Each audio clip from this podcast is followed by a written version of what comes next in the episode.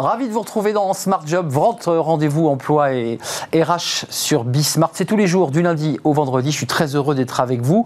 Débat, analyse, expertise. Vous connaissez évidemment ce, rendez-vous euh, et vos rubriques habituelles. Bien dans son job aujourd'hui, quand le sport et notamment le, judo inspire la méthodologie d'un cabinet de conseil. On en parlera euh, eh bien avec l'un des représentants de cette entreprise. Il nous racontera tout.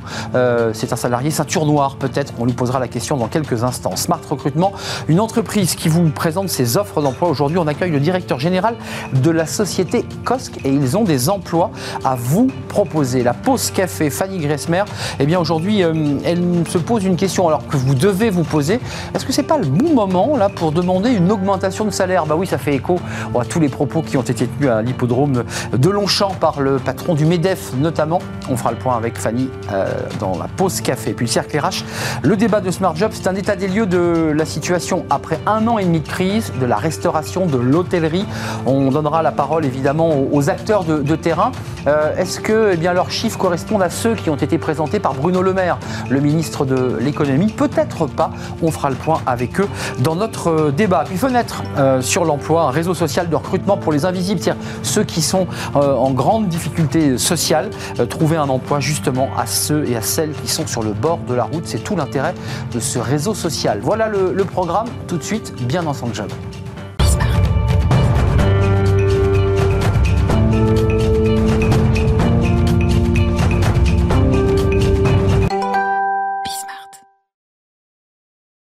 bien dans son job, bien dans son sport. Tiens, c'est un jeu de mots, vous allez comprendre pourquoi. On accueille Alexis Cohen. Bonjour Alexis. Bonjour. Vous êtes euh, responsable recrutement. Votre titre, c'est Talent Development Manager, responsable recrutement en, français chez Ipon technologie avec un S. Alors on dit Ipon ou Ipon d'ailleurs Ipon. Ipon.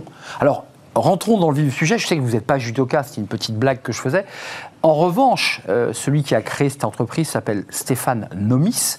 Et pour ceux qui s'intéressent au sport, pour ceux qui ont regardé les Jeux Olympiques cet été, c'était mon cas, euh, c'est un homme qui était au Japon et qui poussait euh, l'équipe de France de judo, qui a fait une belle moisson d'ailleurs, parce qu'il est non seulement le, fondateur et le président de, de Hippon Technologies, mais aussi président de la Fédération française de judo. et vous allez voir le, lien. C'est cet homme, parce que c'est finalement lui qui, insuffle et dynamise tout cela, il a essayé quoi? De plaquer le, modèle, la méthodologie judo à l'entreprise, à votre entreprise, entreprise de conseil dans la tech. C'est ça l'idée? C'est l'idée. Euh, et cette idée, elle a été déclinée euh, de différentes manières. Euh, on va peut-être faire un focus sur un de nos programmes de, de formation. Black Belt. Exactement. Black Belt, dont l'ADN est concrètement, enfin, repose sur celui du judo, à savoir avec un système, une structure qui est celui du judo, puisqu'on va parler de ceinture sur les différents niveaux. et de la même manière, on va vraiment prôner le collectif et finalement l'énergie collective pour apprendre et former et pouvoir effectivement faire grandir et accélérer la carrière de nos consultants. C'est euh, j'ai vu que ce, procédé Black Belt, alors il, fonctionne par couleur, un peu comme dans des ceintures. Euh, c'est-à-dire que dans l'entreprise, votre patron, parce que c'est lui finalement qui, donne cette énergie aussi, j'imagine qu'il a la même énergie dans l'entreprise que ce qu'il avait au, bord des tatamis au Japon. C'est ça, c'est un homme, euh, voilà, il, entraîne, il est dynamisant, j'imagine. C'est très juste. Il a choisi des couleurs. C'est ça, hein on travaille sur des couleurs et il dit finalement, et vous dites, c'est une manière de peut-être mieux évaluer les salariés, les collaborateurs, c'est ça l'idée? On n'est pas nécessairement dans l'évaluation. Pour nous, on est dans la progression. C'est comment je vais pouvoir accélérer la carrière euh, de toute personne qui va rentrer chez Hippon. Donc, je parlais de structuration du judo, c'est pour ça qu'on est sur un système de couleurs, comme les ceintures au judo. Euh, c'est quoi les couleurs Donc c'est la, orange On commence en ceinture. Ah oui, c'est une ceinture orange. On a du vert, du bleu, du marron ah et du noir pour finir. ça c'est le top de top. Exactement. Vous êtes quoi Vous avez la couleur noire dans le procédé Black Belt Vous êtes hors, hors processus vous? Cette année, on a innové puisqu'on a monté effectivement une belt autour du recrutement. Et donc, euh, on est en train d'attribuer les choses. Il semblerait qu'effectivement, je dois avoir une ceinture noire de recrutement. Hum, non, ça rigole pas. Vous êtes ceinture noire de, recrutement. Oui. Bon, euh, je ne vais, pas, je vais pas vous poser des questions euh, trop agressives. concrètement, ça apporte quoi ce... Encore une fois, je le redis, quand la méthodologie du sport, c'est aussi la progression, c'est le dépassement. C'est ça le message que, que, porte, que vous portez dans l'entreprise? C'est exactement ça. C'est le goût du challenge, c'est effectivement le dépassement de soi. Et au-delà de ça, on véhicule vraiment des, valeurs finalement de travail en équipe. On a quelques adages qu'on utilise régulièrement chez Hippon. Euh, il y en a un qui me tient à cœur, il y en a deux du reste. Euh, le premier, c'est euh, seul on va plus vite, ensemble, on va plus loin. Hmm. Ça, c'est des choses qui, nous font forcément écho. Et puis, on se base beaucoup sur ce système de progression euh, donc, et de dépassement de soi, sur une des phrases du fondateur du judo, Jigoro Kano, hmm. qui disait qu'il n'est pas important d'être meilleur que quelqu'un d'autre, il est important d'être meilleur qu'hier. Hmm. Et donc, c'est une remise en question permanente pour nous, salariés. Ça, c'est intéressant, Alexis. ce sont des, je dirais, des, des mantras comme ça qui, qui, qui, infusent au sein de l'entreprise. Ippon, on est d'accord? Vous l'entendez temps, cette phrase il, utilise finalement des modèles qui viennent d'Asie, parce que le Japon vient, vient, d'Asie, du Japon. Euh, il utilise ces petites phrases-là pour, euh, pour aller plus loin tout à fait, on va les retrouver euh, sur certains documents, on peut les retrouver également à l'oral. Euh, et puis, ce sont des choses qui aujourd'hui font partie vraiment de l'ADN et de la culture d'entreprise. Hum. Euh, ça vous a apporté quoi, vous? Parce que vous faites du recrutement, ça veut dire que dans le processus de recrutement, vous êtes vous aussi obligé d'amorcer euh, cette méthodologie, c'est ne pas prendre au piège le, recruter. Il ne faut pas qu'il soit surpris, il faut lui expliquer comment ça se passe ça. Tout à fait. Donc on est sur cette démarche finalement de transparence et d'accompagnement continu. Euh, on a mis effectivement en œuvre ça au sein du recrutement, ce que ça, pour répondre à la première question que vous m'avez posée, qu'est-ce que ça a pu m'apporter euh, à moi à titre personnel? Mais c'est ce côté remise en question, ça fait 12 ans que je fais du recrutement. j'apprends toujours, j'apprends de mes pairs, j'apprends des membres de mon équipe, j'apprends d'autres personnes. Et en ça, euh, bah, c'est une vraie force. Euh, qu'est-ce, que, vous recherchez chez, chez Hippon? Parce qu'on euh, a une rubrique qui s'appelle Smart Recrutement, qui est une nouvelle rubrique. Peut-être que vous reviendrez d'ailleurs voilà, rentrer dans cette rubrique et nous présenter. Je sais que vous recrutez. c'est quoi le profil que, vous cherchez? Et j'imagine que votre patron recherche, parce qu'on le sent quand même très présent dans, les choix et dans les décisions. Enfin, vous n'allez pas dire le contraire. C'est un homme qui est très présent, visiblement, très actif, très entreprenant. le profil, c'est quoi? Aujourd'hui, on va être amené à recruter. Nous sommes un cabinet de conseil en technologie, donc on recrute essentiellement des informaticiens, bien qu'on doit accompagner notre croissance aussi par le recrutement de fonctions support nécessairement. Euh, J'ai pas de profil type en tête. Pour être complètement transparent, on a des métiers, on va travailler sur l'ensemble des métiers de l'informatique, du développeur junior jusqu'à l'architecte chevronné avec 25 ans d'expérience. Ce qu'on cherche avant tout, finalement, c'est un mindset et c'est un ADN qui pourra euh, vraiment s'insérer au sein de celui d'IPON. Donc des personnes qui aiment communiquer dans un premier temps, qui aiment échanger et qui aiment se remettre en question. C'est pas une question humoristique, ça, compte pour euh, le recruteur. Si quelqu'un vous dit, moi je suis ceinture noire de judo deuxième dan, euh, j'ai passé ma vie dans le judo, c'est un élément qui compte, qui peut, qui peut avoir son importance dans le recrutement? Le soft skill, ce soft skill là. Ça peut être un brise-glace bah ou une introduction. Effectivement, on va tendre l'oreille. Cela dit, il suffit pas d'être champion de judo pour être recruté chez Ippon. C'est évident et pour être un champion de de, la tech. Euh, pour terminer notre, notre échange, Alexis, Alexis Cohen, combien de postes vous recrutez? Parce que Ipon, c'est combien de collaborateurs aujourd'hui, Ipon Technologie Ipon Technologie, aujourd'hui, on est plus de 650 collaborateurs à travers le monde. Hmm. Nous recrutons actuellement, on est sur une très grosse phase de croissance. Ces trois dernières années, euh, je suis rentré chez Ipon Technologie en début 2018. Nous étions 350 collaborateurs dans le monde. on a doublé en l'espace de trois ans. Nous continuons sur cette croissance-là. Cette année, nous avions un objectif de recrutement à 150 personnes. J'ai du reste, une quarantaine de postes qui restent euh, à pourvoir d'ici à la fin d'année. Qu'on soit précis, euh, dans la tech, euh, précisément dans la tech? Précisément dans la tech, et il me reste deux opportunités commerciales sur des postes de commerciaux à pourvoir commerciaux avec, pour être un tout petit peu précis, on amorce la, rubrique Smart Recrutement avec des connaissances dans la tech, j'imagine. On peut Idéalement. ça ne s'invente pas. Non, idéalement, et on peut, on peut être commercial et basculer sur un domaine qu'on connaît moins ou qu'on ne connaît pas euh, c'est, ce qui fait la force d'Ipon et c'est aussi l'une des, des forces d'Ipon, c'est l'accompagnement des jeunes et notamment des jeunes diplômés. Donc on n'exige pas nécessairement une première expérience dans notre secteur d'activité. Encore une fois, le côté soft skill va être hyper important chez nous. Évidemment, des compétences euh, en vente, mais tout le reste derrière peut, peut effectivement s'apprendre. Et vous ne l'avez pas dit, mais j'ai vu que euh, le black belt, cette méthodologie liée aux couleurs, on l'a bien compris, du, judo, était validé par un, groupe restreint qu'on appelle les sensei. C'est quoi les sensei? Vous faites partie des sensei? Oui, je suis sensei de la belt recrutement. C'est le COMEX? C'est euh, oui, c'est alors c'est le COMEX, c'est euh, la, la, personne que vous appelez le sensei. Tout à fait.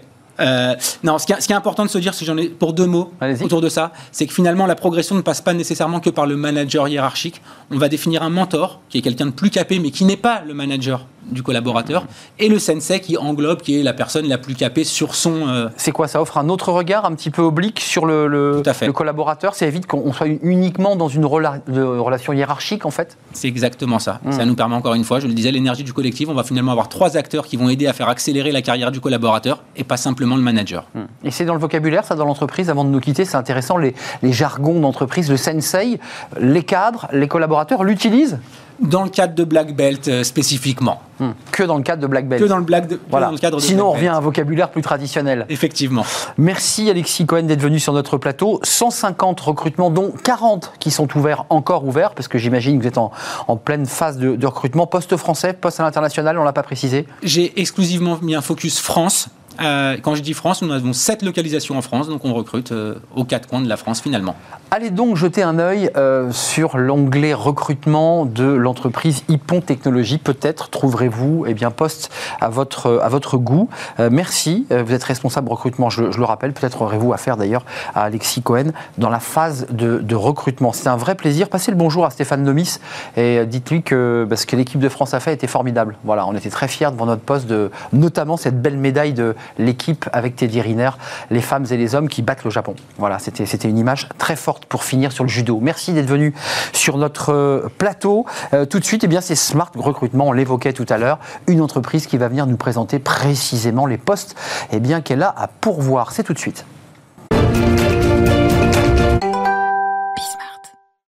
Smart Recrutement, comme son nom l'indique, une entreprise, eh bien, chaque semaine vient nous présenter eh bien, sa liste de postes à pourvoir. Aujourd'hui, nous accueillons Paul Le Dantec. Bonjour Paul. Bonjour. Merci d'avoir répondu à notre invitation. Vous êtes le directeur général de COSC, euh, qui est une entreprise française qui est spécialisée dans la tech, COSC Télécom. D'abord, c'est une marque qui n'est pas connue du grand public pour, pour ceux qui, qui utilisent évidemment. Euh, euh, qu'est-ce que fait COSC exactement avant de détailler évidemment tous les postes que vous avez à pourvoir? Eh bien, Télécom, euh, c'est effectivement un opérateur euh, français, un opérateur euh, télécom, fondé en 2016, et dont l'ambition était de dynamiser le secteur de la digitalisation des entreprises. Dynamité ouais, dynamité et digitaliser, ouais, C'est ça, d'accord. Donc c'est un travail titanesque.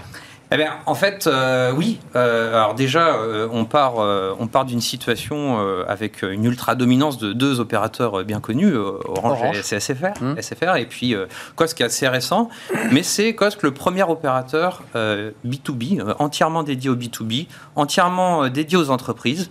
Euh, nationale dans la connectivité à la fibre optique. Alors, pour qu'on soit bien précis, on peut faire appel à COSC lorsqu'on est une entreprise et qu'on décide de pouvoir, dans une zone souvent rurale ou un peu éloignée des, centres urbains, de pouvoir se relier euh, au haut débit à la fibre. on est d'accord? Presque. Alors, je vais vous expliquer, c'est un peu particulier. C'est une question de béotien. Hein. Voilà, par rapport au monde du grand public, où effectivement c'est le même opérateur qui assure la connectivité à la fibre euh, ou au DSL. Euh, et, euh, avec des prestataires, faut-il le dire. Exactement, et qui arrive avec ses services, sa box pour la télé, l'internet, la téléphonie. Là, c'est un monde un peu particulier, un peu plus pointu, qui nécessite un niveau d'expertise accru. et il y a deux types d'acteurs. Il y a l'opérateur de connectivité, donc COSC, qui lui apporte le meilleur de la connectivité euh, fibre ou cuivre partout sur le territoire.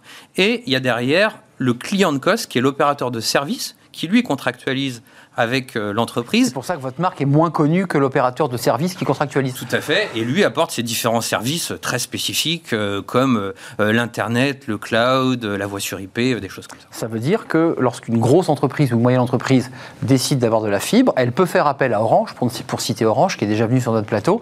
Mais derrière, celui qui, qui va vraiment technologiquement mettre en place, c'est COSC.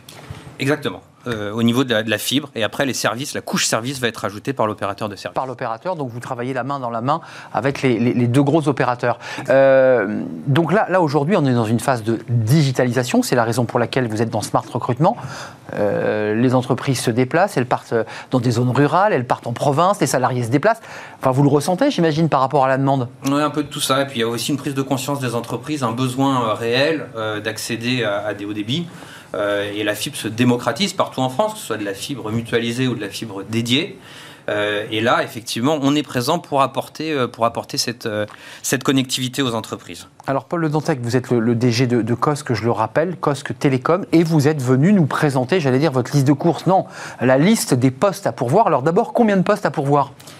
Ah ben déjà, effectivement, on passe à l'échelle et avec le rachat de COSC par le groupe euh, Altitude, euh, en, juin, en juin 2020, il y a 150 millions d'euros qui sont mis sur la table pour euh, développer l'activité. et donc, on a besoin de recruter effectivement pas mal de monde pour mener à bien tous ces projets, tous ces beaux projets. Donc, on recrute en 2021 80 personnes, 70 personnes plus exactement. Mhm. On part d'un effectif fin 2020 à 80 personnes, avec une ambition d'aboutir à 150 personnes à fin 2021. Alors, euh, les zones géographiques, c'est important parce que c'est intéressant d'être extrêmement pratique dans cette rubrique. Euh, province, Paris Alors, les, recrutements se font sur deux bassins d'emploi, Paris et Rouen, plus exactement Mont-Saint-Aignan. Hmm. Parce que c'est un des sites de COSC Tout à fait. Il y a deux sites, Paris et Mont-Saint-Aignan. D'accord. Et c'est exclusivement des CDI. CDI. Voilà. Et euh, aujourd'hui, donc là, on est, euh, on est en, fin août, début septembre. Euh, il y a déjà 40 recrutements qui ont été effectués, un peu plus. Au cours de l'été, là, vous avez recruté Depuis le début de l'année, et il nous reste 27 emplois à ah. pourvoir. Alors, c'est intéressant parce que dans cette rubrique, ça fait deux fois que nous la faisons, parce que c'est une nouvelle rubrique. Les chiffres évoluent, parce que moi, j'avais 28. Vous avez déjà donc pourvu un poste déjà avant de venir. Donc, ça va très vite. 27 postes. Quelle est la, nomenclature? Quels sont les postes que vous recherchez? Alors, il y, y, a des postes assez divers et variés. Euh, au niveau des catégories, en fait, on a trois gros enjeux au niveau de nos développements. Il y a déjà le développement des réseaux. Et là, à ce niveau-là, on a besoin, et ça, c'est vraiment notre, euh, nos, emplois les plus critiques, on a besoin de cinq ingénieurs IP et transmission pour pouvoir euh, réaliser et opérer nos réseaux backbone. ensuite, il y a besoin de chefs de projet déploiement pour pouvoir assurer le déploiement de ces réseaux. Donc ça, c'est sur le terrain? euh, alors, c'est du pilotage de sous-traitants, un peu de terrain également. Parce que vous aussi, évidemment, vous travaillez avec des sous-traitants qui installent physiquement, qui font les tranchées, enfin, pour être très concret. Chez COSC, effectivement, on travaille avec des sous-traitants. On a aussi on a cette volonté d'avoir un, savoir-faire euh, en propre. Et donc, on recrute aussi des techniciens terrain pour déployer notre propre fibre, des techniciens terrain et des techniciens SIG, donc système d'information géographique. Mmh. donc, ça, c'est le premier enjeu, c'est le développement des réseaux. Ça, c'est la, technique, c'est la technologie. Tout à fait. Deuxième enjeu, c'est la qualité de service. C'est un vrai élément de différenciation pour COSC, pour nous.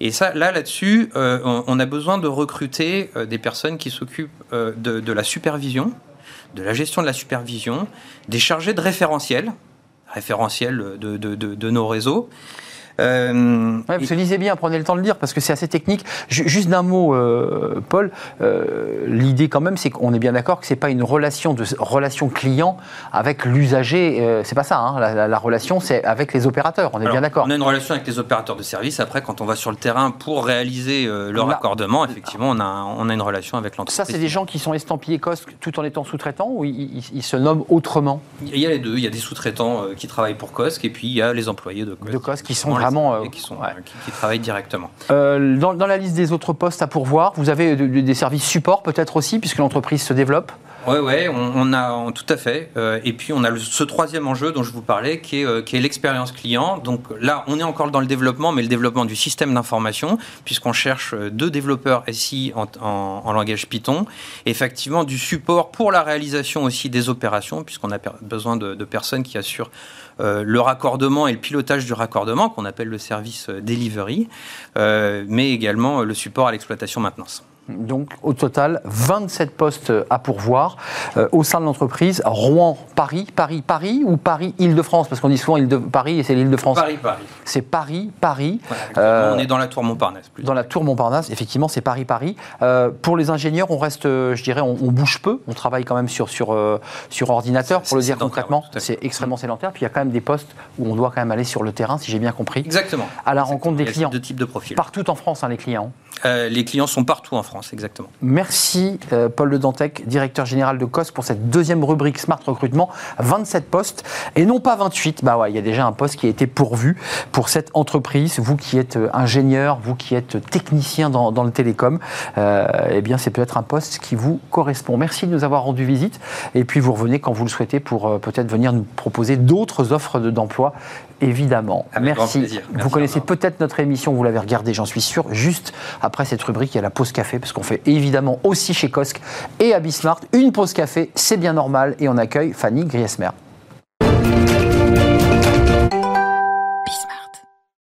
La pause café avec Fanny Griesmer qui sourit, qui s'est mise au thé. D'ailleurs, on va changer la rubrique, on va l'appeler la, envie de changer. la pause thé. J'aime bien les nouveautés. Alors, vous aimez les nouveautés et vous avez évidemment décidé de nous parler de quelque chose qui a, qui a tapé dans l'oreille des salariés. Euh, bah, c'est euh, Geoffroy de Bézieux qui a évoqué une augmentation de salaire. Et eh oui, ça donne envie. Si on aime le café ou le thé, mais on aime aussi les augmentations salariales. Alors c'est vrai que vous pensez peut-être que euh, la rentrée n'est pas la période propice pour demander une augmentation à votre employeur. Eh bien, détrompez-vous. Euh, au contraire, vous avez des arguments à faire valoir, surtout si vous appartenez et si vous évoluez dans un secteur où il est particulièrement difficile de recruter. Alors c'est vrai que euh, si l'on en croit les récentes déclarations de Geoffroy Roux Bézieux, le patron du MEDEF, le patron des patrons, des augmentations assez significatives devraient avoir lieu en début d'année prochaine. C'est la période à laquelle on négocie traditionnellement. Des hausses de salaire prévisibles en priorité dans les secteurs sous tension, ceux qui font face à des difficultés de recrutement. C'est le cas notamment dans l'hôtellerie, la restauration, on va en parler tout à l'heure dans le cercle RH, le BTP, le nettoyage, l'aide à domicile ou encore la santé. Quelle augmentation on peut espérer, Fanny Est-ce qu'on est qu'on vend du rêve là, sur, euh, sur la pause café ou pas? Pour rester modeste On restera très très modeste. D'après une étude euh, menée par le cabinet Mercer qu'on a reçu également sur ce plateau, les entreprises prévoient un budget médian d'1,4% pour les augmentations de salaire, une enveloppe globale calculée en fonction de la masse salariale. Alors cette enveloppe est en recul par rapport aux années précédentes. Euh, on avait un budget de 2% en 2020, de 2,2% en 2019. Hum, hum. L'inflation est à 1,2. C'est ça. Donc euh, ça fait un point d'augmentation. Euh, quel impact ça aura sur le, montant des, augmentations, tout ça? Alors selon différents cabinets spécialisés dans les ressources humaines, on dit qu'il y aura moins de saupoudrage, c'est-à-dire que hum. bah, globalement il y aura moins de salariés augmentés, mais ceux qui le seront auront davantage. Ça, c'est ah. intéressant.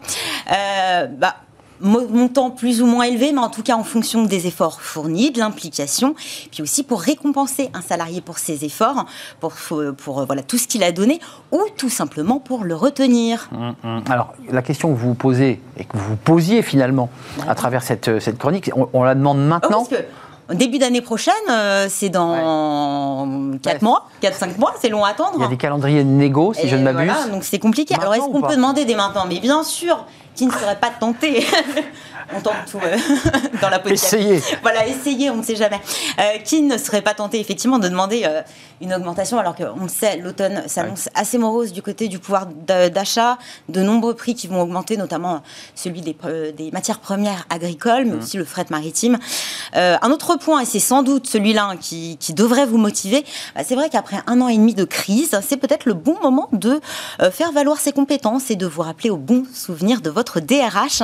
La crise sanitaire a contraint de nombreux salariés, dont vous faites peut-être partie, à adapter leur méthode de travail, à faire des heures supplémentaires ou bien encore à dépasser le périmètre de leur fiche de poste. Hmm. Tous ces efforts méritent certainement une augmentation de salaire. D'autant qu'avec une croissance en hausse, un chômage en baisse, eh bien tous les indicateurs semblent a priori en tout cas au vert. Hmm. Alors on s'y prend comment? Là on passe dans la sociologie là. Alors c'est un challenge, on ne va pas se le cacher, un exercice redouté hein, malgré tout. Bon, qui n'a pas la, petite boule au ventre avant d'aller euh, frapper à la porte de son patron pour demander une augmentation Je ne sais pas.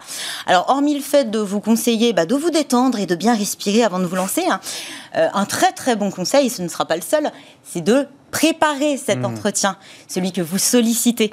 Alors, vous le savez, vous allez devoir faire valoir vos arguments, évidemment. Alors attention, cette année, parce qu'on n'en a pas parlé, mais c'est vrai que euh, on pouvait se demander si c'était euh, assez opportun en ce moment de mmh. demander une augmentation dans le contexte sanitaire. Alors la seule mention du mot Covid ne suffira pas, bien sûr, à justifier votre hausse de salaire. Il faudra étayer vos propos avec des arguments, notamment prouver bah, que votre travail a apporté quelque chose de bénéfique à l'entreprise. Donc vous pouvez illustrer votre propos avec des chiffres, des dossiers sur lesquels vous avez été brillant, tous vos succès vous pouvez aussi lister vos échecs pour voir effectivement si euh, ça semble assez euh, voilà, bienvenu de demander une augmentation ou non.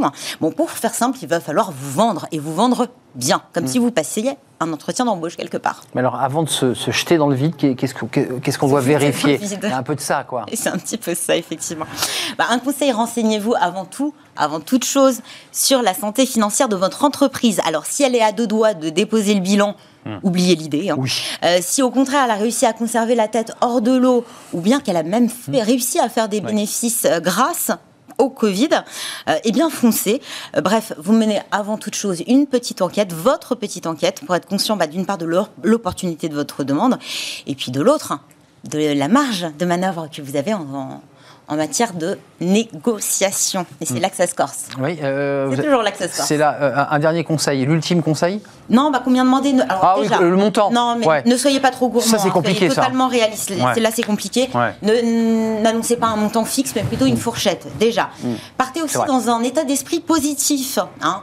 Vous devez être le premier convaincu de votre démarche, sinon, bah, votre employeur ne risque pas de l'être euh, à votre place. Euh, Lors du rendez-vous, vous restez calme. hein, vous n'allez pas à l'offensive.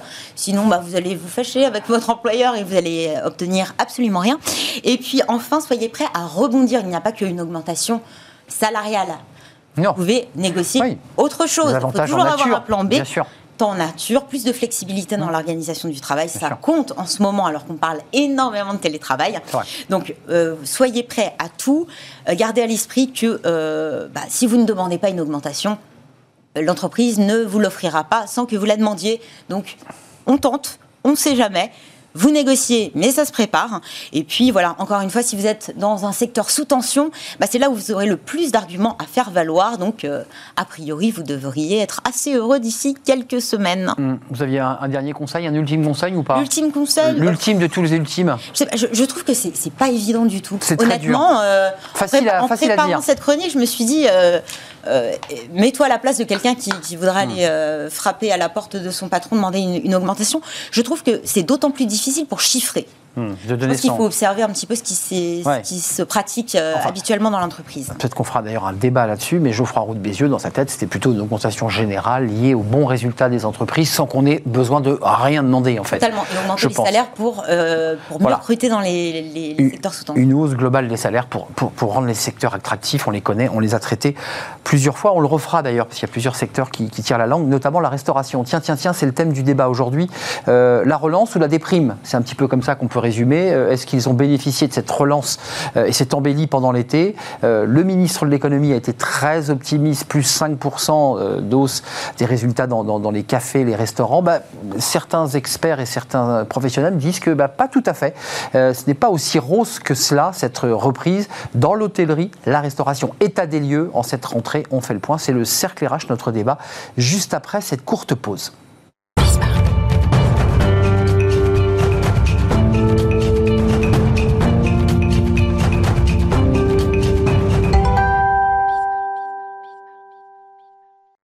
Le cercle RH, notre débat quotidien dans Smart Job pour euh, parler emploi évidemment, euh, qui est le cœur de notre euh, émission et aujourd'hui de la restauration, de l'hôtellerie, de tous ces secteurs qui ont souffert, on peut le dire, pendant presque un an et demi, fermés, réouverts, passe sanitaire, contraintes évidemment sanitaires avec le gel, avec les jauges période excessivement difficile. Et à l'aune des propos de Bruno Le Maire euh, il y a quelques jours maintenant, expliquant eh bien, que tout était reparti, euh, plus 5% notamment dans, la restauration. Est-ce que ces chiffres sont contestés ou pas euh, par la profession? Et puis aujourd'hui, évidemment, l'actualité, on est au cœur de l'actualité, puisque le pass sanitaire euh, est obligatoire, non pas pour les clients, ça on y est habitué, on montre notre passe, mais pour les salariés. Là, les choses peuvent se compliquer parce qu'il a fallu peut-être négocier avec des collaborateurs auxquels on ne voulait pas se séparer et, et il risque d'y avoir des, des tensions. On fait le point. Euh, restauration, hôtellerie, euh, ce sont des secteurs qui, qui ont euh, souffert. Romain Vidal, merci d'avoir répondu à notre invitation. Vous êtes secrétaire général du GNI IDF, Île-de-France, donc groupement national des indépendants. Vous avez pesé dans les négociations, hein, vous avez été autour de la table, vous avez apporté des idées euh, au ministre et à ses conseillers. Puis je précise que le directeur de la brasserie, pour ceux qui aiment Paris, le Sully. Euh, Merci d'être là. Euh, on reviendra sur les chiffres, hein, parce que vous n'avez pas tout à fait les mêmes chiffres que le ministre de, de l'économie. On va le commenter dans quelques instants. Sébastien Laporte, merci. Euh, Sébastien Delaporte, merci d'être avec nous, président de la pataterie. Euh, pour ceux qui, fréquentent, ce qui est mon cas d'ailleurs, qui, qui, vit en, en, province le week-end, les, les, zones commerciales, ce sont des, des, restaurants qui étaient plutôt, et qui le sont encore d'ailleurs, situés dans ces zones commerciales, périurbaines. Euh, combien de salariés, Sébastien Il y a environ 800 salariés. On est principalement situé dans des petites villes de province. Petites villes de province, évidemment, je ne m'étais pas trompé. Euh, qui, qui, a été reprise, hein, qui a été rachetée depuis un an, c'est ça? Depuis novembre 2017 par deux fonds d'investissement. Des fonds d'investissement qui ont un peu restructuré l'entreprise. On restructuré et il y a un magnifique boulot de redynamisation et on le voit dans notre ticket moyen et surtout dans notre e-réputation qui est un de mes indicateurs clés. Hum, c'est vrai que cette entreprise a bénéficié d'une mauvaise campagne pendant un certain temps et ça lui a été préjudiciable. Euh, Romain Vidal, juste une question. Tout le monde a lu, en tout cas pour ceux qui s'intéressent à l'actualité, ce tweet euh, très positif du ministre de l'économie qui, à l'issue du pass sanitaire, rappelons que le pass sanitaire est obligatoire depuis ce matin, donc vos salariés vous ont présenté leur pass sanitaire, j'imagine, en entrant. Mm. Ils vous les ont présentés? Oui, oui, je les ai même contrôlés bien avant l'obligation puisque je savais déjà que tout mon personnel était vacciné. Tout le monde était vacciné? Chez moi, tout le monde est vacciné. Pas eu de soucis de tension particulière? Non, juste des discussions au mois de juillet, après l'annonce, euh, bien évidemment, du gouvernement. Euh, il n'en manquait que deux dans mon équipe et les deux ont tout à fait compris l'enjeu et il fallait sortir de la crise. Donc ils ont joué, euh, ils ont participé entre guillemets à l'effort de guerre. l'effort de guerre, tous vos salariés sont en règle, obligatoire pour les salariés. 5% d'augmentation, a dit le, le ministre de l'économie dans les restaurants. 5%, euh, moi, les chiffres que vous présentez ne sont pas les mêmes. Non. Plus 5%, tout allait très bien. Alors, ce ne sont pas les mêmes parce que ce n'est pas la même chose aussi. Les 5% annoncés par Bruno Le Maire, c'est la consommation de cartes bleues, l'utilisation des cartes bleues dans les restaurations entre 2019 et 2021. Donc, c'est forcément une augmentation parce qu'avec la crise du Covid, vous utilisez la carte bleue sans contact. Vous utilisez votre titre restaurant qui est beaucoup plus utilisé, beaucoup plus fléché vers la restauration. 38 euros, hein Grâce au déplafonnement, 38 euros euh, grâce à l'utilisation dimanche et jour férié. Donc nous utilisons tous notre carte bleue beaucoup plus souvent. Donc c'est normal qu'on soit plus 5% d'utilisation de la carte bleue. Ouais, donc ça veut dire que les plus 5% qui ont été d'ailleurs très commentés dans la, la, presse mainstream et par les journalistes, euh, quel est l'état des lieux concret de votre euh, secteur d'activité qui concerne l'hôtellerie, la restauration? Et je vous donnerai la parole, Sébastien Delaporte. Eh ben, les plus 5%, je dirais même que c'est une mauvaise nouvelle, puisque justement avec la crise du Covid et l'utilisation du titre restaurant dématérialisé, l'utilisation du carte bleue sans contact, on devrait être à beaucoup plus en deux ans. Euh, ça montre bien qu'il y a eu un passage de la crise. Nous, les statistiques qu'on a obtenues auprès de nos adhérents et auprès des non-adhérents, c'est euh, grosso modo en France, il y a une baisse de 20% du chiffre d'affaires de la restauration. Alors, il faut faire la part des choses. Alors, c'est, alors c'est compliqué, c'est vous dites. C'est hein. compliqué. Euh, il y a des secteurs, des régions qui ont cartonné. Ah bah, comme toujours, eh comme depuis le début de la crise, comme tout le temps, il y a des secteurs qui ont cartonné. Nous avons un quart des professionnels qui ont fait une augmentation de 20% de leur chiffre d'affaires. Donc, ils rééquilibrent ce qu'ils ont perdu pendant le Covid ou pas? C'est ça la question on a quand même subi beaucoup de pertes. Beaucoup de pertes. Il faut rappeler qu'on a été aidé qu'à hauteur de 1500 euros pour une entreprise. C'est rien du tout. C'est de l'argent de poche pour payer que quelques fournisseurs. Au tout début, pendant la première crise. La deuxième crise, là, le gouvernement a vraiment agi avec le fonds de solidarité à hauteur de 20%. Donc on a été beaucoup mieux aidé depuis novembre. Donc c'est vraiment dernièrement. Moins 20%, alors il faut matiner, vous le dites bien, j'ai lu un de vos communiqués, il y, y, en a qui ont tiré, comme on dit, leur marron du feu parce que secteur euh, très touristique, mais globalement, votre établissement, par exemple, à Paris, alors, pas de touristes à Paris, comment vous avez fait ah, Secteur touristique, je ne parlais pas obligatoirement de secteur touristique pour parler du chiffre d'affaires. Parce que Paris est un secteur touristique Oui, voilà, exactement. C'est pour ça. Il y a des zones touristiques comme Lourdes et Paris qui sont sinistrées. Les grandes métropoles, même Toulouse, Bordeaux, euh, sont plutôt très sinistrées. Paris, on est sur du moins 40, moins 60% minimum. Il fallait solder les congés payés, donc en plus au mois d'août qu'on le faisait, en règle générale. Donc les, comptes évidemment ah bah, les comptes, la, la, comptabilité à Paris, malheureusement Paris ne s'est pas redressé en 2020, Paris ne s'est pas redressé en 2021. Paris est une zone très risquée économiquement pour euh, avenir. La crise économique, on est en plein dedans. On n'a pas eu un aidé pour se refaire, malheureusement. Après, on n'est pas les seuls à Paris. Hein. Il y a donc des grandes métropoles. Par contre, tout ce qui est région littorale, où les gens passaient des vacances à la montagne aussi, ça, a très bien marché. Donc, heureusement, ils avaient besoin de se refaire de l'économie de la trésorerie. Je suis très content pour eux. Euh, Sébastien Delaporte, je vous pose la même question parce que euh, vous avez 800 collaborateurs euh, qui sont euh, évidemment en contact avec du public, pas tous, il y a aussi ceux qui fabriquent euh, les plats. Euh, tout le monde est en règle ou vous avez là, au moment où je vous parle, ah, parce que ce matin c'était obligatoire, des difficultés Alors, on- nous avons été informés quand même extrêmement, extrêmement tôt, donc on a pu euh, anticiper. Et au passage, la, couver- la communication était très bien faite. On a tous eu très très peur en juillet. Et puis discrètement au milieu de l'été, on a appris que ceux qui étaient en poste administratif, ceux qui restaient en cuisine sans contact avec le public, eux n'avaient pas besoin de, de passe sanitaire. le Donc ça salariés. réduit le champ. Au passage, chez nous, à la pataterie, on est dans des petites villes. On a des gens qui, comment dire, lorsqu'ils travaillent à la pataterie, c'est leur vrai emploi. On, on a un taux de rotation extrêmement faible pour la C'est pas restauration. des jobs d'été, c'est pas des jobs étudiants. d'été. C'est vrai. Euh, c'est presque chaque restaurant est presque une famille, donc que les choses se sont fait beaucoup plus naturellement. Je pense que nos concurrents euh, dans les fast-food et dans les grandes villes, pour eux, ça va être beaucoup plus compliqué. Euh, concrètement, vos résultats, alors euh, les établissements, les vôtres, euh, dans un premier temps, ils ont fermé, vous avez tiré le rideau, puis ensuite il y a eu des possibilités de réouvrir une première fois avec un premier espoir, et puis de nouveau il a fallu refermer pour se raconter l'histoire très brièvement, et puis tout a réouvert, c'est réouvert. Tout a réouvert vraiment en juin. Je ne vais pas parler du mois de juin, il était trop compliqué. Je- on n'oublie pas qu'il y a eu des jauges en terrasse, puis après euh, en salle. Si on regarde juste le mois de juillet, nous, on a fait plus 15%. C'est absolument magnifique. Néanmoins, le lundi 9 août, on a fait moins 50%. Le voûte, c'est le moment du pass sanitaire, hein, il faut le le, dire. moment du pass sanitaire. Il y a, il y deux choses euh, à noter. D'abord, la météo était très particulière Mmh. pour cet été. C'est le moins qu'on puisse dire. Dans des enseignes comme la pataterie, on a une nourriture française, euh, généreuse. Moi, quand il pleut et qu'il fait froid, je suis très content. Ça vous a rangé un peu l'été là. J'étais très heureux Ouais. de cet été. On avait envie de se réchauffer heureux. un peu, quoi. Exactement. Donc, mon plus 15% au mois de juillet, il est tiré par euh, l'envie des Français de se faire plaisir et aussi par la météo. Ouais. Et, et, voilà. Merci le ciel, là vous remerciez le ciel. C'est un, vrai- c'est un vrai cadeau.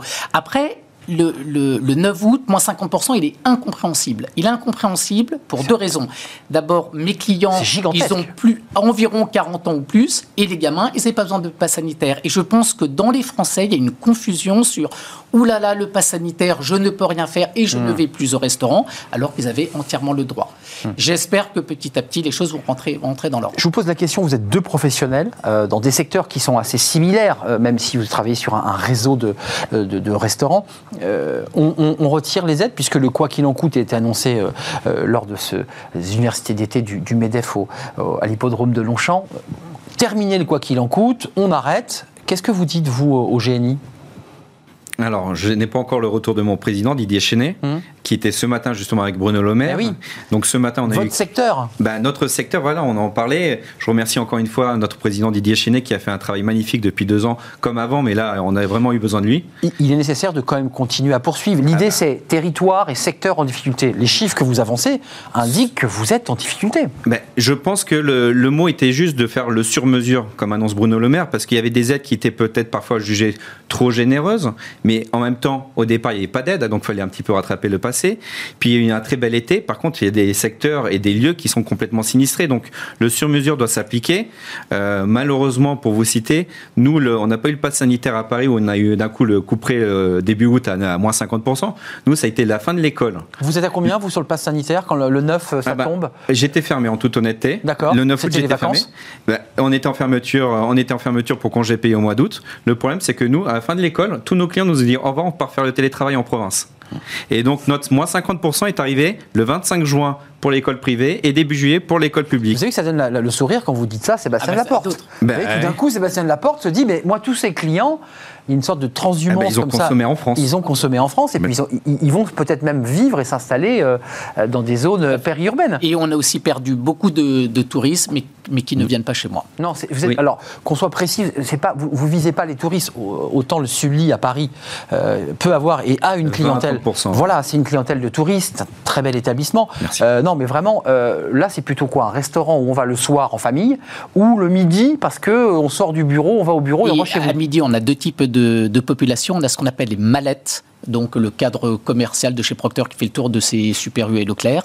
Et puis on a beaucoup d'ouvriers du BTP qui viennent chez nous parce qu'on a un excellent rapport qualité-prix, une nourriture euh, roborative. Hum, roboratif. Donc en fait, ce sont plutôt des gens qui travaillent Oui. et qui ont besoin de manger a- assez rapidement. Euh, de votre côté, vous dites quoi sur le plan économique? Euh, Vous avez restructuré le groupe, vous êtes en train de le relancer.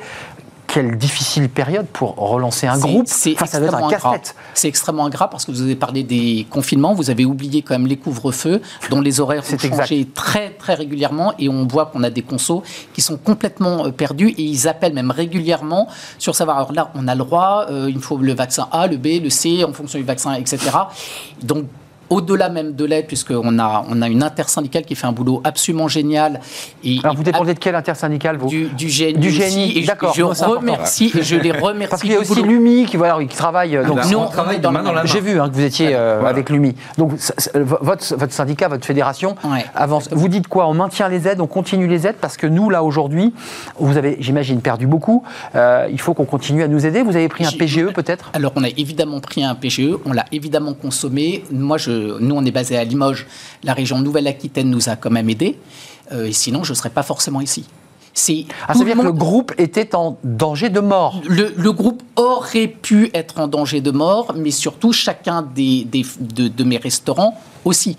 C'est c'est quand même fragile parce qu'on oublie aussi quelque chose, ça s'appelle les gilets jaunes. Qu'on fait gilets jaunes, Covid 1 et Covid Hmm. Bien 2, sûr, bien sûr. ça fait quand même trois années un peu difficiles. La restauration, c'est pas l'endroit où on gagne le plus d'argent, par définition. Vous avez tout le temps des travaux à faire parce que vous avez des consommateurs à satisfaire. Et, et c'est comme sur un vélo. Le jour où vous arrêtez de pédaler, vous tombez. Donc, ma demande auprès du GNI et donc de, de Bruno Le Maire, c'est de continuer. Elles sont aujourd'hui intelligemment faites. hein. Le premier confinement, on a tous bu le bouillon. Le deuxième confinement, c'est un peu mieux passé. Bon, euh, je veux pas qu'on qu'on se quitte sans parler de la pénurie de main-d'œuvre, qui est un des secteurs où il y a une pénurie de main-d'œuvre. Il faut en parler parce qu'il y a des secteurs, on nous parle de 400 000, voire 600 000 postes non pourvus. Et dans ces 600 000 postes, il y a beaucoup d'emplois dans la restauration, de serveurs, de cuisiniers. On voit les restaurateurs qui ne trouvent pas. Euh, juste un mot chacun, le pass sanitaire en relation avec le public. Je ne parle pas du pass sanitaire que vous avez vérifié ce matin de manière légale pour les collaborateurs, mais ça s'est bien passé ou pas ce pass sanitaire? Parce que c'était une autre angoisse aussi des restaurateurs de dire je suis pas là pour fliquer, je peux pas demander le nom. Il y a eu un débat au Conseil d'État sur le, le fait de prendre l'identité. Euh, ça c'est un vrai sujet. Comment ça se passe concrètement? Alors l'identité, bien sûr, on n'était pas, Ah bah oui. on, a- on pouvait pas le faire, on n'avait pas le droit légalement déjà de vérifier l'identité. Après contrôler le pass sanitaire, ça peut dépendre de l'é- de l'établissement type, je dirais. Personnellement, ça se passe très bien, les gens sont déjà habitués. En même temps, j'ai rouvert quand c'était déjà fait. Les premiers jours étaient peut-être un peu tendus. Maintenant, les gens ont l'habitude. Il y a juste à la rigueur une petite réticence encore de devoir sortir à chaque fois son smartphone pour consommer juste un café rapidement au comptoir ou en terrasse ou une bière. Mais euh, la restauration, les gens l'accueillent et c'est vrai que ça les rassure. On peut le dire, mais ça, malheureusement, ça vise pas toute la population, mais ça rassure. Euh, vous représentez aussi, parce que vous êtes aussi euh, un cafetier restaurateur, mais je vois pas qu'on oublie les hôteliers quand même. Euh, D'un mot, les hôteliers, euh, je le dis un peu durement, ont pris cher quand même, hein, les hôteliers. Ah, et c'est- c'est- Leur c'est- situation est, enfin je parle des indépendants, Oui, bien sûr. ils sont pas aidés par un gros groupe, certains sont en train de mettre la clé sous la porte.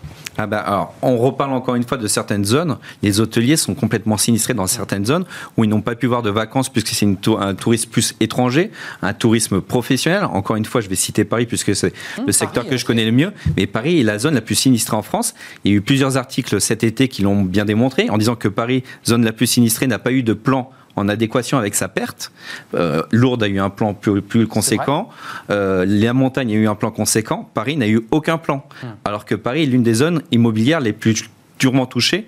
Où Donc- les loyers sont très élevés, Et les, le Donc les tourismes, les hôteliers actuellement, ils ont une fréquentation très en baisse. Et c'est malheureusement, en plus de ça, avec les PGE, ils ont peu permettre de payer Ils vont les loyers. Mais rembourser en mars il faut tout 2022. rembourser. Euh, ils n'auront pas de rentrée euh, suffisante. Euh, c'est on angoissant. n'oublie pas que c'est le grand sujet. Et Bruno Lemaire a quand même dit qu'il prendrait ce sujet qui est quid du remboursement des PGE dans l'univers de la restauration et de l'hôtel. C'est mars 2022, hein, si je ne m'abuse. hein. Par définition, parce que c'était Ouais. initialement mars 2021, Ouais, on a repoussé. tous pu repousser et tout le monde l'a fait. On se donne rendez-vous à ce moment-là. Je pense que c'est le chapitre de l'hiver. Mais- Et ça va arriver en plus juste avant les élections. on est entre nous, euh, même mars 2022, quand on parle à des chefs d'entreprise, ils, ils vous disent Moi, je peux pas. Parce que je vais devoir augmenter un chiffre d'affaires pour récompenser la perte, et à peine, je vais devoir, euh, à peine compenser, je vais devoir rembourser. Enfin, c'est, Non, mais c'est vous qui êtes en train de travailler, on le sait, ça marche pas. On- donc le mars 2022 est déjà une date qui, vous dites d'ailleurs en pleine élection présidentielle, ça arrangera tout le monde. Vous, vous militez pour l'idée de repousser ce. Certains disent même d'ailleurs que l'État euh, entre guillemets, le transforme Oui, en subvention. bien euh, au capital, vient au ce sera capital. du- de l'equity quasiment. oui. que la BPI, que je sais pas.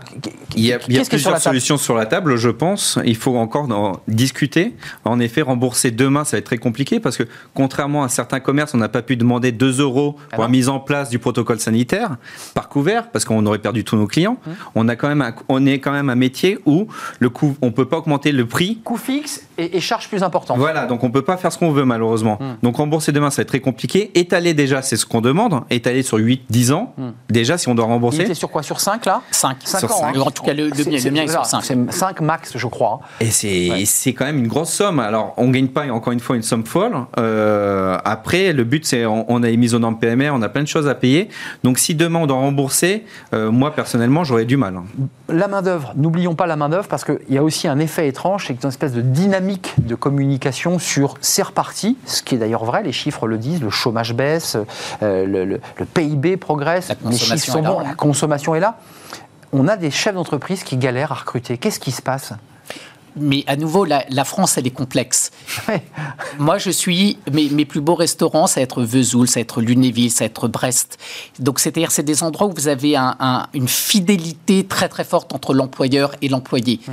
Donc, je, je rencontre des problèmes, mais qui sont normaux. À nouveau, dans les grandes villes, et on parlait tout à l'heure de, de- des- Ouais. de la sinistrose, Paris, ouais. des départs, les prix, les transports, etc. Je pense que pour les, chaînes de fast-food, ça doit être complexe. De votre fenêtre, ce sont des villes de province où leur rapport à l'emploi Et ou- pas du tout le même. pas le même. Il, il est plus historique, il est plus fiable, Hmm, plus familial presque. plus familial, on peut le dire. Donc je me tourne vers vous, euh, parce que c'est vrai que quand on parle au cafetier, au restaurateur, à n'importe quel chef ou, ou- ou patron de resto, il vous dit, moi je, je- je galère. Est-ce que c'est votre cas? Est-ce que vous le constatez au sein de la profession? Il y a une pénurie de main-d'œuvre. Alors, au sein de la profession, oui, c'est vraiment le cas. C'était déjà le cas un petit peu avant la crise du Covid, de la Covid, et c'est encore plus le cas aujourd'hui. Euh, beaucoup de gens ont quitté le métier, c'est vrai, pendant cette crise. Il ne faut pas oublier que ce qu'on appelait les extras, des gens qui travaillaient, qui c'était leur profession, leur façon de vivre, ont quitté parce qu'ils n'ont pas été aidés au départ. Donc ils se sont retrouvés du jour au lendemain sans aucune source de revenus. Exact. Donc ils ont dû se requalifier dans d'autres domaines. Ils ne reviennent pas pour l'instant dans ce métier. Je peux tout à fait comprendre. Euh, Aujourd'hui, il faut. euh, c'est des métiers qui sont peut-être qui sont magnifiques, qui ont beaucoup à donner, qui ont beaucoup à apporter. On n'est quand même pas au SMIG. On est quand À même. Paris, c'est des salaires, quand on les regarde de près, ne sont pas inintéressants. C'est Ah pas bah. des mauvais salaires. On peut comparer Même au si prix d'un avocat ou d'un architecte pour connaître un petit peu ces domaines-là. On, on paye mieux dans certaines euh, dans, dans la restauration que ces domaines-là Hmm. quand on commence. Et en plus, on est nourri, on a la mutuelle, on a beaucoup d'avantages. Après, c'est des horaires du soir, donc il y en a qui ont perdu l'habitude pendant ces, toutes ces fermetures administratives Ouais, où on était chez nous. Ça a cassé les consommateurs, mais ça a aussi cassé les Ah, salariés dans leur rythme. l'envie. Ouais. Alors, mais, le- mais inversement, c'est aussi un métier. Certes, il est magnifique. On n'oublie pas votre cas, hein, parce que les gens servent le midi et le soir. Certes, mais, mais entre les deux, vous êtes en horaire décalé. Hum. Et paradoxalement, moi, je vois nos restaurateurs, ils peuvent aller à la sortie de l'école chercher leurs enfants, ils peuvent passer des moments de qualité. Certes, à 18h, c'est une autre vie, et le samedi soir, ils ne sont pas là. Donc, il ne faut pas raisonner sur je fais mon 8h, 18h, Hum, c'est vrai. euh, etc. C'est une vie d'entrepreneur, c'est une vie. C'est reprise à plus moderne. 18h chez vous? Non, mais c'est important parce que les Euh, mon, qui sont mon plus é- tôt. oui, moi, bah oui, mon équipe, elle revient à 18h. Le, le matin, vous commencez pas trop tôt. Alors, le patron, il est là parce que Bah la oui, logistique, etc. Mais le personnel de salle, il va arriver euh, doucement vers 11h. La cuisine un peu plus tôt. Vous mettez en préparation. Après le déjeuner, vous nettoyez tout et vous revenez en fin de journée. Euh, su- sur la main-d'œuvre, on, on a entendu, on l'évoquait tout à l'heure avec Fanny Griesmer dans la pause café, que cette petite phrase de, de Geoffroy de Roux de Bézieux qui dit Bon, ben, voilà, tout est reparti, l'argent coule à flot, il falloir augmenter les salaires. Euh, voilà, non, mais je- je- voilà, tout de suite, les restaurateurs ont dû se dire Attendez, oui, d'accord, mais enfin, euh, Non, mais on augmente les salaires ou pas? Certains disent Mais c'est parce que c'est pas bien payé, parce que c'est des métiers durs. euh, Alors, on va. Tout n'est pas blanc, tout n'est pas noir. Ouais, c'est ça, non, mais- Il y a des patrons qui sous-payent et il y a des patrons qui payent normalement. Il y a des salariés qui font mal leur travail, il y a des salariés qui font très bien leur travail. Donc des deux côtés, rien n'est blanc, rien n'est noir. Augmenter les salaires, euh, pour ceux qui payaient mal, oui, il faut les augmenter. Pour ceux qui payaient normalement, on ne peut pas les augmenter parce qu'on les payait. La, restauration, je vais juste vous donner un chiffre comme ça rapidement. La masse salariale d'un restaurant à Paris, en moyenne, dans la restauration, c'est 40 à 50% de chiffre d'affaires. C'est énorme. Au-delà de sûr. 50-55%, on est en perte. On perd de l'argent. On ne peut pas augmenter s'il n'y a pas de chiffre d'affaires derrière. Sûr. Alors, peut-être retravailler. À une époque, on travaillait euh, au pourcentage. C'est vrai Et ça s'est complètement perdu parce que les gens voulaient, Ouais. voilà, les gens voulaient avoir un fixe tous les mois, être sûrs de gagner leur vie. Hmm. Peut-être qu'aujourd'hui, il faudrait peut-être combiner les deux, un pourcentage. euh, Jusque dans les années 50, il y avait le pourcentage. Euh... Et ça s'est perdu parce que les gens avaient besoin d'être assurés. Mmh. Mais c'était une époque de plein d'activités, de plein d'économies, mmh. et ça se comprend. Puis il y avait les pourboires. Ouais. Aujourd'hui, il faut remettre tout le monde autour de la table, mais on ne peut pas, nous, entreprises, on n'est pas des secteurs qui vendons comme à l'export. Romain a donné un chiffre qui est très important pour nos auditeurs. À Paris, la masse salariale, c'est 40-50%. Chez nous, en Provence, c'est un, un, en dessous, en ouais. de, en, légèrement en deçà des, des 40%. In fine, c'est-à-dire que c'est qui allez payer. Est-ce que le conso est prêt à payer? Point d'interrogation. Est-ce qu'on est prêt à payer? J'imagine que le consommateur dit non, puisqu'au même moment, lui, il a aussi ses contraintes d'augmentation du coût de la vie qui est, qui est assez traditionnelle. Euh, dans les, dans les, le trimestre qui arrive, là, dans quel état d'esprit vous abordez? Il y a des négociations serrées avec Bruno Le Maire. Euh, les, les, deux axes, c'est quoi de négo avec votre président? C'est maintenir les aides, continuer à les maintenir, coupez pas le robinet trop vite, j'imagine? Alors ce matin, c'est ce qu'il a annoncé, qu'il allait faire du sur-mesure pour la restauration, comme voilà. il l'avait dit au MEDEF. Du sur-mesure. On apportera à son expert comptable, à l'URSSAF, euh, un bilan. Comment on fait On parle de charges fixes, on parle de ce qui était pour les grosses entreprises de plus d'un million de chiffre d'affaires, on le parle pour toutes les tailles d'entreprise. Avec le PE. C'est un dispositif beaucoup plus lourd, mais beaucoup plus sur mesure. C'est-à-dire si on perd vraiment de l'argent et si c'était une entreprise viable, être continué d'accompagner, ça peut être très bien fait. Il hum. n'y a pas de souci. Après, ce qu'il faudrait voir, c'est peut-être euh, euh, on peut toujours rêver, mais pourquoi pas une baisse ou une, une petite exonération sur les charges salariales patronales Ça peut permettre, plutôt que de mettre le ça, personnel. Ça, c'est un argument. Enfin, excusez-moi, vous hésitez à le dire. Enfin, vous avez. Non, non, euh, on pas c'est un vrai sujet, baisser les charges. Bah, baisser les charges. Alors pourquoi que dans notre domaine euh, Pourquoi Bah, parce pas en souffrance. Parce qu'on est en souffrance. Après, faut, est-ce qu'il faudrait pas mieux mettre notre employeur à travailler chez nous avec une exonération de charges salariales plutôt que de le laisser en chômage partiel. Gagnant-gagnant. Ça coûte moins cher pour l'État et nous, on a fait travailler du monde. Et, et on Je vous ai dit- vu sourire sur les Oui, baisses par- de charges, parce oui, que c'est- c'est lourd, les. les- Non seulement c'est lourd, et surtout, euh, ça ne va pas nous demander un immense travail. On n'oublie pas que les aides telles qu'elles ont été construites aujourd'hui, et c'est ma responsabilité, elles sont relativement faciles à obtenir. Si demain c'est l'expert comptable, l'URSSAF, et vous êtes payé dans six mois, ça risque d'être un peu complexe. Oui. C'est pour Écoute, ça qu'une baisse, ça se voit immédiatement et vous n'avez rien à faire. Sans décalage trésorerie, puisque vous faites référence à ces décalages de trésorerie. On vous dit, alors on l'apprend, mais ça sera dans un an. Parfois, on est déjà mort avant d'avoir reçu l'aide. C'est ça le- le- la difficulté. Bah, c'est tout à fait ça. Après, il y avait des bonnes pistes avant la crise de la Covid. Il ne faut pas oublier qu'il y avait quand même eu le retour de l'exonération des charges supplémentaires, des heures supplémentaires. Donc ça, c'était un très beau geste vis-à-vis des heures supplémentaires. Il y a aussi euh, l'exonération des repas qui avait été euh, qui avait complètement mis dans le rouge certains établissements. Donc le gouvernement écoute et ils peuvent et ils savent qu'on est quand même euh, du, des gens compétents et qu'on veut faire travailler et qu'on est quand même l'un des plus gros producteurs de PIB en France. De Et PIB, puis, euh, puis de, de- Et d'image. et- et d'image et de vie sociale, et de lien social. Enfin, c'est. On est un des plus gros recruteurs. Bah, bien Faut sûr. pas l'oublier. Secteur Il y a- il y a- vital. Il n'y a, pas Dernier mot. besoin de beaucoup de compétences. On ne l'oublie pas pour nos jeunes. Merci d'être venu à cœur ouvert nous, nous parler de, de votre situation. C'est une photographie de- du moment, avec des négociations et puis de l'envie de, aussi de, bah, de restructurer, de faire avancer le groupe La Pataterie, parce que voilà, euh, tout est relancé. Euh, là, vous êtes, euh, vous êtes, vous êtes de- de- devant, euh, devant le défi que vous étiez lancé avant Covid finalement. Exactement, le, le Covid a tout retardé chez moi et chez mes confrères. On s'est mis euh, au frigidaire, entre guillemets, pendant un an et demi. Bon, bah, ça va, On va y vous n'êtes pas trop glacé quand même sur le plateau. bon. Merci. C'est- Et, et une bonne ambiance à la maison. Merci Sébastien, Sébastien Delaporte, président de la pataterie dans toutes les villes que vous avez citées, notamment parce qu'il y en a plein d'autres.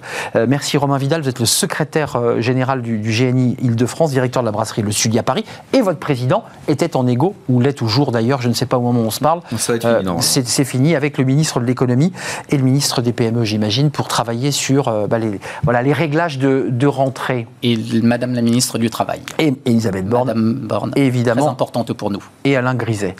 Merci d'être venu sur le plateau. C'est bientôt fini. Euh, Fenêtre sur l'emploi, on va s'intéresser. Tiens, une, un réseau social qui fait du recrutement, mais alors pas traditionnel, euh, en direction des plus démunis, notamment des, des SDF, des personnes qui sont en situation eh bien, de, de déshérence sociale. Eh bien, ce réseau social euh, leur est consacré et destiné ces fenêtres sur l'emploi. Et c'est tout de suite.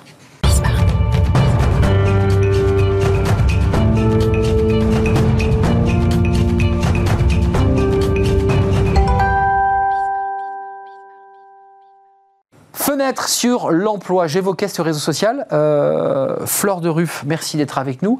Vous êtes chef de projet euh, de ce réseau social dont on va parler euh, ensemble. Euh, Link Out euh, chez Entourage, puisque c'est Entourage qui porte ce projet.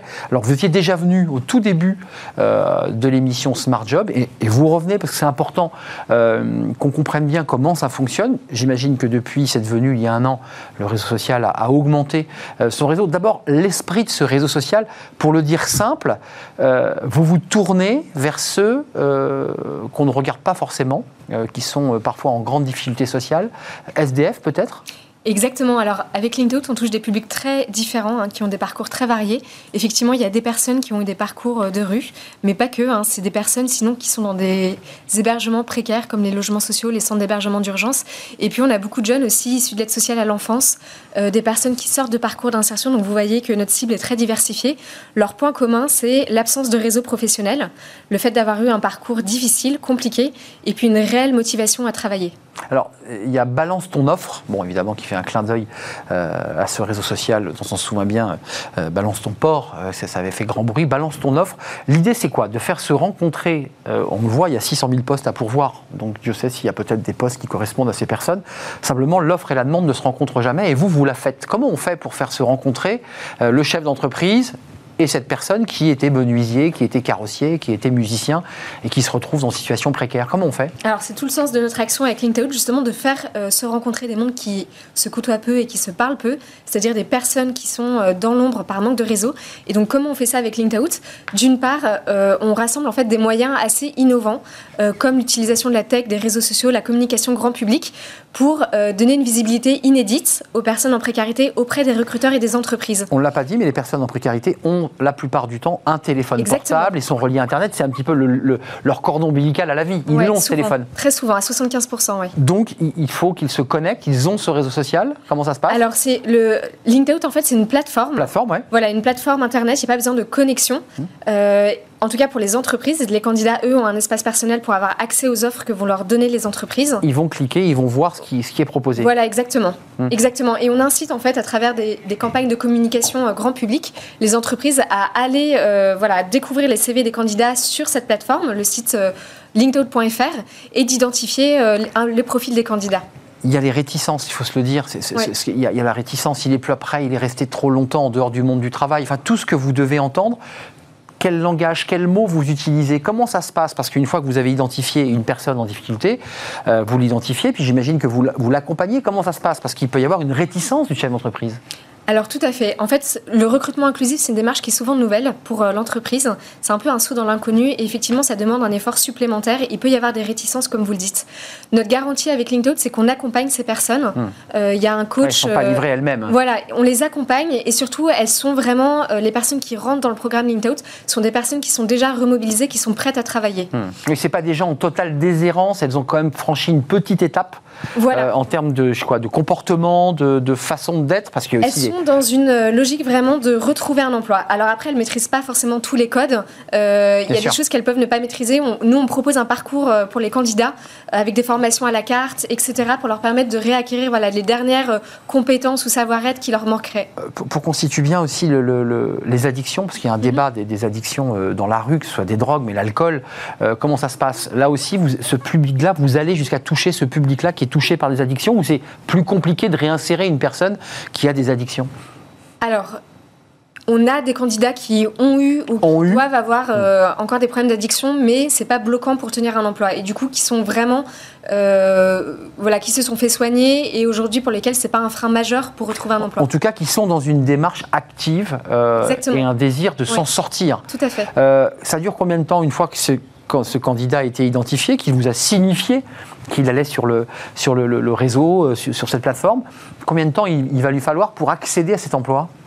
C'est ça- variable, vous allez me Ça dire? peut aller très vite avec LinkedIn. On propose nous un parcours de 6 à 9 mois et dès que le CV du candidat est en ligne et publié, c'est-à-dire euh, rapidement au bout d'un mois ou de quelques semaines, il peut avoir accès à des opportunités d'emploi sur la plateforme. Donc ça peut aller vite. Après, ça dépend du parcours, de, le- voilà, du, du projet du candidat. Euh, donc ça dépend des candidats, mais ça peut aller euh, assez rapidement, donc entre 6 et 9 mois. Euh, J'imagine que le tampon entourage et le réseau Linkout, c'est une forme de recommandation pour le chef d'entreprise. Il se dit, je sais qu'il est pris en main par, par ce- le réseau entourage, je sais que c'est carré. C'est ça aussi, j'imagine, qui, qui joue aussi en, en la faveur des personnes en difficulté, non? Alors oui, Seul, elle n'y arriverait pas. Nous, en fait, on, on est un intermédiaire qui prépare d'un côté les candidats et les entreprises. Et rassure l'entreprise. Exactement. Et c'est pour ça que finalement, on a un intermédiaire qui crée la rencontre et qu'on prépare les deux parties, euh, j'allais dire, à vivre cette expérience du recrutement inclusif et de l'intégration euh, également. Vous avez une campagne peut-être de, de communication là pour la rentrée? Comment ça se passe? Comment vous, vous envisagez le trimestre? Parce qu'il faut vous faire connaître encore plus. Vous êtes connu. Exactement. Alors la suite, là, c'est que entre octobre et décembre, on va avoir 160 candidats en recherche d'emploi à Paris, mais aussi à Lille et à Lyon. Donc voilà, on a déjà trois promotions LinkedIn Out euh, qui, euh, qui se sont déroulées. On en a une en cours qui est la promo euh, jeune avec ce claim qui est Balance ton offre. Et voilà, on a un gros volume de candidats qui va bientôt arriver sur la plateforme, des candidats en recherche. Et un jour, une galerie de portraits tous ces visages de femmes et d'hommes qui sont passés par Link Out. Vous- Combien de personnes depuis le début de l'initiative, depuis le début de, de Alors, on est à 80, on est à une centaine de candidats et là, on en a 160 voilà, d'ici la fin de l'année euh, qui seront sur la plateforme. Des visages, des histoires euh, de gens qui se sont réinsérés tout simplement. Euh, beaucoup d'échecs ou pas Une fois que ces personnes ont repris le chemin de l'emploi, il y a encore des gens qui de nouveau replongent? Alors tous les process de recru- tous les process d'intégration, excusez-moi, n'aboutissent pas, mais la plupart oui. En tout cas sur les dernières promotions dans des contextes vraiment très compliqués de confinement, on a quand même plus de la moitié à chaque fois qui ont retrouvé des emplois et donc euh, c'était euh, majoritairement des emplois durables, donc quand même des sorties euh, très positives. Merci Flore de Ruve d'être venue sur le, plateau. Vous êtes chef de projet Link Out euh, chez Réseau Entourage, donc la structure qui porte cette initiative. Balance ton offre et puis allez sur le, site et sur la plateforme si vous êtes chef d'entreprise. C'est assez facile. Euh, c'est bien ça? Tout à fait. et, ces deux promos de 160 euh, euh, femmes et hommes. Merci d'être venu sur le plateau pour clore euh, Smart Job. On se retrouve demain, bien entendu, pour de nouvelles rencontres, de nouveaux sujets, de nouveaux invités. D'ici là, portez-vous bien et restez fidèles au programme de Smart Job. Bye bye et à demain.